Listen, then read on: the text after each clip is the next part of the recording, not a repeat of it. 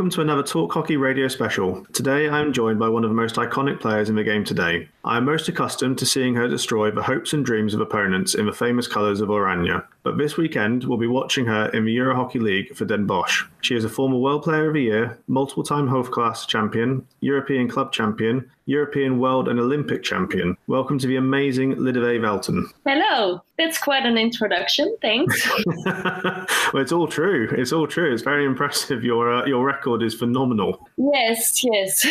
Um, so we're here today uh, to talk about club hockey, really, um, and not so much on on the national team. Um, the fact is, we have we have the first Euro Hockey League uh, taking place for the women at the same time as the men in the same venue, uh, which is absolutely fantastic news. It's a shame, of course, that there's there's no crowds uh, due to COVID. Um, but what what does it mean to you as one of you know the, the big names in hockey, not just in women's hockey, but in hockey generally across the world? What does it mean for you to have the European Women's Club event at the same level now as the men's? Well, I think it's a really big and nice event, and it's really cool to watch. So it's uh, I think it's a good step for women in general, but also for women in hockey and sports uh, that we make this step that there's no difference anymore. Yeah, definitely. And you'll you'll be representing Den Bosch. Um, so for the listeners, Den Bosch is probably the biggest, most successful women's team in hockey. Not probably not just even in Europe, but probably worldwide. Um, so you've been playing with the team for 16 years. You've won 12 national titles in the Hoofdklasse. You've won 11 Euro Hockey Cups. Um, could you just tell me a bit about your journey and how you joined the club in the first place and your progression through the different levels in the team? Uh, yeah, well, I started in Valkenswaard at Hot, it's a small club, no hoofdklasse. um, and when I was 13, I made the step to Den Bosch. Um, well, was, it was a dream to play there, uh, all the big names, and we have won so much. So I was really honored that I could play there. Uh, it was actually a bigger step because Eindhoven was near more nearby but I chose Den Bosch anyway. Um, and then when I was 15, I made I played the first game, and actually ever since I've played in the first team, and I'm still loving it, still enjoying it. Um, still think I can do better. Um, Want to make teammates better and still enjoying uh, the Den Bosch culture actually. Yeah, that, that, that, leads on nicely. I mean, the next thing I was going to ask is what what is the culture of of Den Bosch because you just seem to always win. It's like a relentless machine of victory.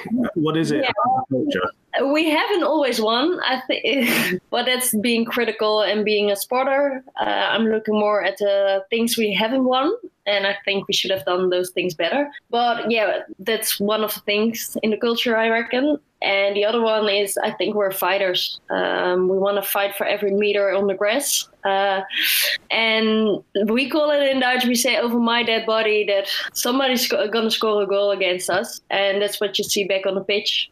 Is it is it weird? I mean, uh, from from a UK point of view, our our national team they train much more as a national team and not so much as club. They do a bit of club, but I get the impression that over in Holland, you know, you'll you'll train a lot with your club as well as with the national team. Is it weird to be so frequently playing against, you know, your national teammates? Is it is it challenging to sort of, particularly in the approach to things like Tokyo, worry about putting in a tackle that could potentially injure a key player in the national team, but for your club team, you shouldn't be worrying about that. Is it a conflict or is it not a problem? Um, well, we're used to it, so we don't know any better. And actually, during a game, I'm never busy with injuring the opponent. Like it's never in my mind. So it doesn't matter if I play against a teammate from or from Orange or that it's not um, I never want to injure the other one. So I, it's not even, and I think in the whole team is not on your mind. And it, I think if both teams give 100%, you don't injure each other. You're just fighting for the ball and it's just an honest fight. And I think when it's not even in your mind, it's not happening that way. Mm. So I prefer people going 100% because I think that's the the, the smallest chance something will happen.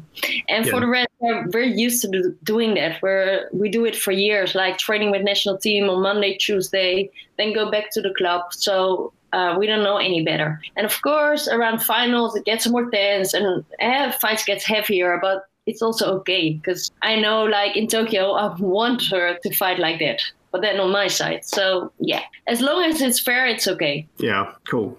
Um, and you mentioned about uh, sort of your, your your love of helping the players develop, and you're helping to as a, I guess now probably one of the, the leader, the leadership group of, of Den Bosch how does the club keep producing such ridiculously good talent? Like looking just at the current squad, it's incredible. But then if you go back in time, it's it's all you know, Maartje Paumen and so many other names you could mention. It just always seems to happen that the club either attracts the talent in or produces it internally. How do you think that happens so much? Well, sometimes I'm even surprised myself. So there's a young girl at the training, and I'm like, where the hell did she came from?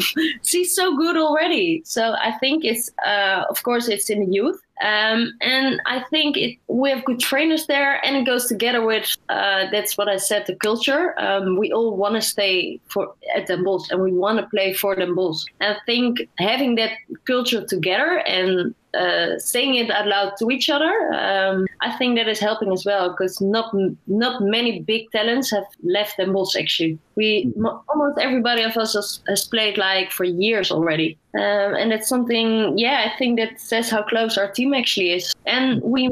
It's also like um, you gotta be at your best to keep your head above water during trainings. If you're not, like, there's so many good players. Um, you have to get the best out of yourself if you want to play like a good game. So um, I think that's also something what was help developing ourselves and make getting better every week. Yeah, um, and, and, obviously one of the most important parts of getting better every week is is the coach. Um, and there's a big change coming for the first time in 12 years. Um, I, will hopefully say his name correctly, but Raoul Ehren is leaving. Um, yes what's it what's it been for you to have him as the coach for that long? And, and why has how has he stood out as a coach to you at club level? Um well actually he grew himself as well. That's and that's really cool to see. Um i know him since i was 15 years old because he was assistant and he's only been gone for one year in between and then he was the coach for 12 years. So i, I think um how many seasons i think you said like 16 no 14 seasons in the first team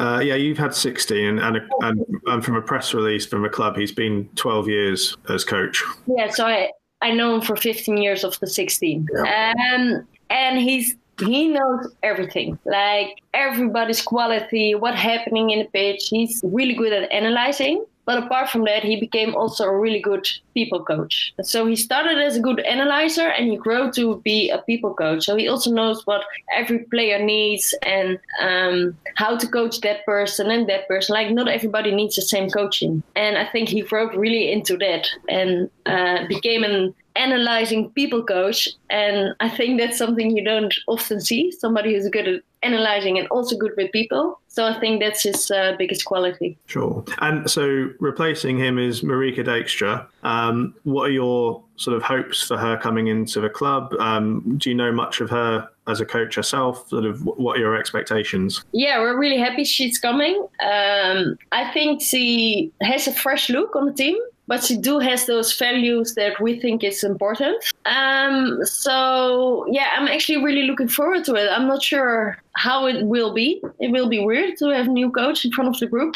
Um, kind of feel like I don't know any better, but I'm also really looking forward to it. So uh, yeah, it's a new challenge for us, for her, and um, yeah, I'm really excited. Um, and it, it seems, for whatever reason, uh, historically, women have not been in coaching positions, and increasingly, we're now beginning to see this happen. So in the UK, we have, for example, Kate Richardson Walsh is now coaching at Hampstead and Westminster in the top division. You've got Alyson Annan coaching the national team in, in the Netherlands. Marieke, Sophia Kurtz. Uh, doing Antwerp for a long time. Do you think we're now seeing that change finally happen and we're going in the right direction? Yeah, definitely. But I also think it's like they do it themselves as well. Um, maybe there's a bigger platform for it, but all those women you've just mentioned, I see them as power women. Like, yeah, they're really powerful and they know what they want. So I think that's also like, yes, they did it themselves to to come there. And I'm happy there's a bigger platform for it. Um, but it's also, yeah, they can be proud on themselves that they managed to do that. And um, when sort of looking at you as, as a player and, and women as players, um, is it weird for you being a role model? Obviously, you've been in the national team for a long time now, so I suspect you've probably got used to it a little bit. But how is it? What's it like being someone that players look up to, that kids look up to, and that adults see as as a as that's what people should try and aspire to be like. What's that like for you? Well, of course, it's an honor that people look up to you that way, um, but I also forget it often.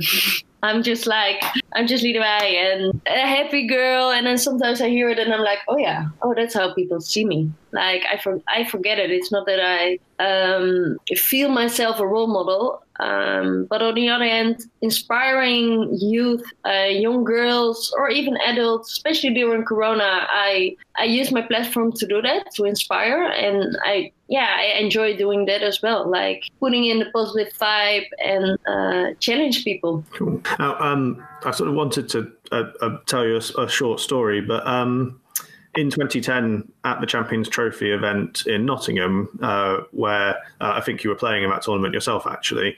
Um, I picked up a Dutch national shirt and I decided to get Maartje Paumen's name on the back. And when I put it on and I was having some drinks with my friends, a lot of people said to me, "You know, she's a girl," um, and it was as if there was this um, barrier that men should not see women as role models. And I wondered, do you think that's changing as well? Um, do you think? I, I, think as a sport, perhaps we are more open. We have the equally amazing campaign from Euro Hockey, and hopefully people do understand more that it's okay for blokes for, for men to look up to women athletes and to women umpires and women coaches and see them as role models. Have you seen any sort of change yourself? Um, well, I definitely hope it's there. Um, not sure if I always see it. Um, it's always also hard to hear it. Uh, but for example, during uh, the game the other week, there was this women umpire uh, in soccer, which was really big. The French umpire, she was um, for the na- national team, she was the umpire. And my boyfriend said, "Yeah, but she's good, so she should be there." So I was like, "Yeah, you go." Yeah. So I think it's happening. Um, but you don't always hear it. It's of course not a man walks up to me and says, "Oh, you're my role model," or "Women are my role model." It doesn't happen like that. But you see, it's more common, and you see it's happening a lot more in all kind of different uh, sports, but also in the business world. You see more women climbing to the top, and I think that's just really cool. Yeah. And be normal. Yeah, hopefully more and more. And it's good to see in sort of coverage of the events that women are increasingly on the same level as the men in terms of all the posters, all the campaign material beforehand. So it feels like we're getting there. And maybe next time, uh, if I have a woman's name on the back of my shirt, I won't be teased so much for it. um, but yeah, so so going back to the Euro Hockey League, this of course it's it's it's a big big event. Um, you're you're in the semi-final against Amsterdam. Could you tell me a bit about the rivalry between the two teams? Yeah, well, it's big. I think in the last um, 16 years that I've played, it's either been has been Amsterdam or us. So I think that's actually says enough. And um, it just yeah it's gonna be a good game i reckon and maybe maybe not but it will be a fighting game uh, for sure i'm i'm very i think out of all the games on the weekend that's the one i'm probably the most looking forward to seeing. I, I, the bloemendaal against uh, leopold for the men that's a big one but for me this is a really exciting one. Um, and it'll be the first time i actually get to see the two teams play against each other as well which would be nice. Um, but what, what if, if you had to identify their threats, and I appreciate there are a lot of them, uh, where do you see as their, their big danger points? Um, well, their combination game is really good. They're really strong on the midfield,